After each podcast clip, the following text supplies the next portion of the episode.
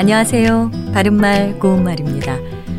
우리 속담에 뺨 맞는데 구레나룻이 한 부조라는 말이 있습니다.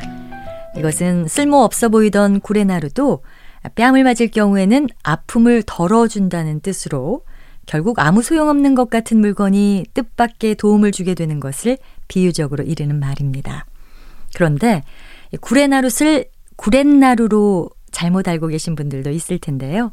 귀 밑에서 턱까지 잇따라난 수염은 구레나룻이 올바른 표현입니다. 얼굴에 있는 부위 가운데 비슷하게 생각되는 것이 있는데요. 그것은 바로 뺨과 볼입니다. 뺨은 얼굴의 양쪽 관자놀이에서 턱 위까지의 살이 많은 부분을 가리키고요.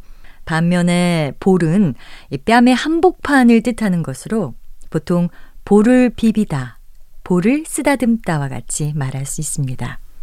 또 볼은 뺨의 가운데를 이루고 있는 살집이라는 뜻도 있기 때문에 볼이 축 처져 있다. 이런 표현도 쓸 수 있겠죠.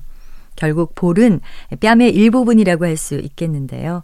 이 두 표현은 다른 뜻도 있지만 서로 바꿔서 쓸 수 있는 부분도 있습니다. 자, 그렇다면 이 뺨이 붓다와 볼이 붓다는 어떤 차이가 있을까요?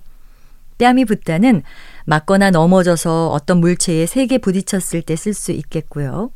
볼이 붓다는 못마땅해서 뾰루통하게 성이 나다라는 뜻의 관용구로 약속 시간이 한참 지나도록 나타나지 않자 그는 잔뜩 볼이 부어서 씩씩거렸다.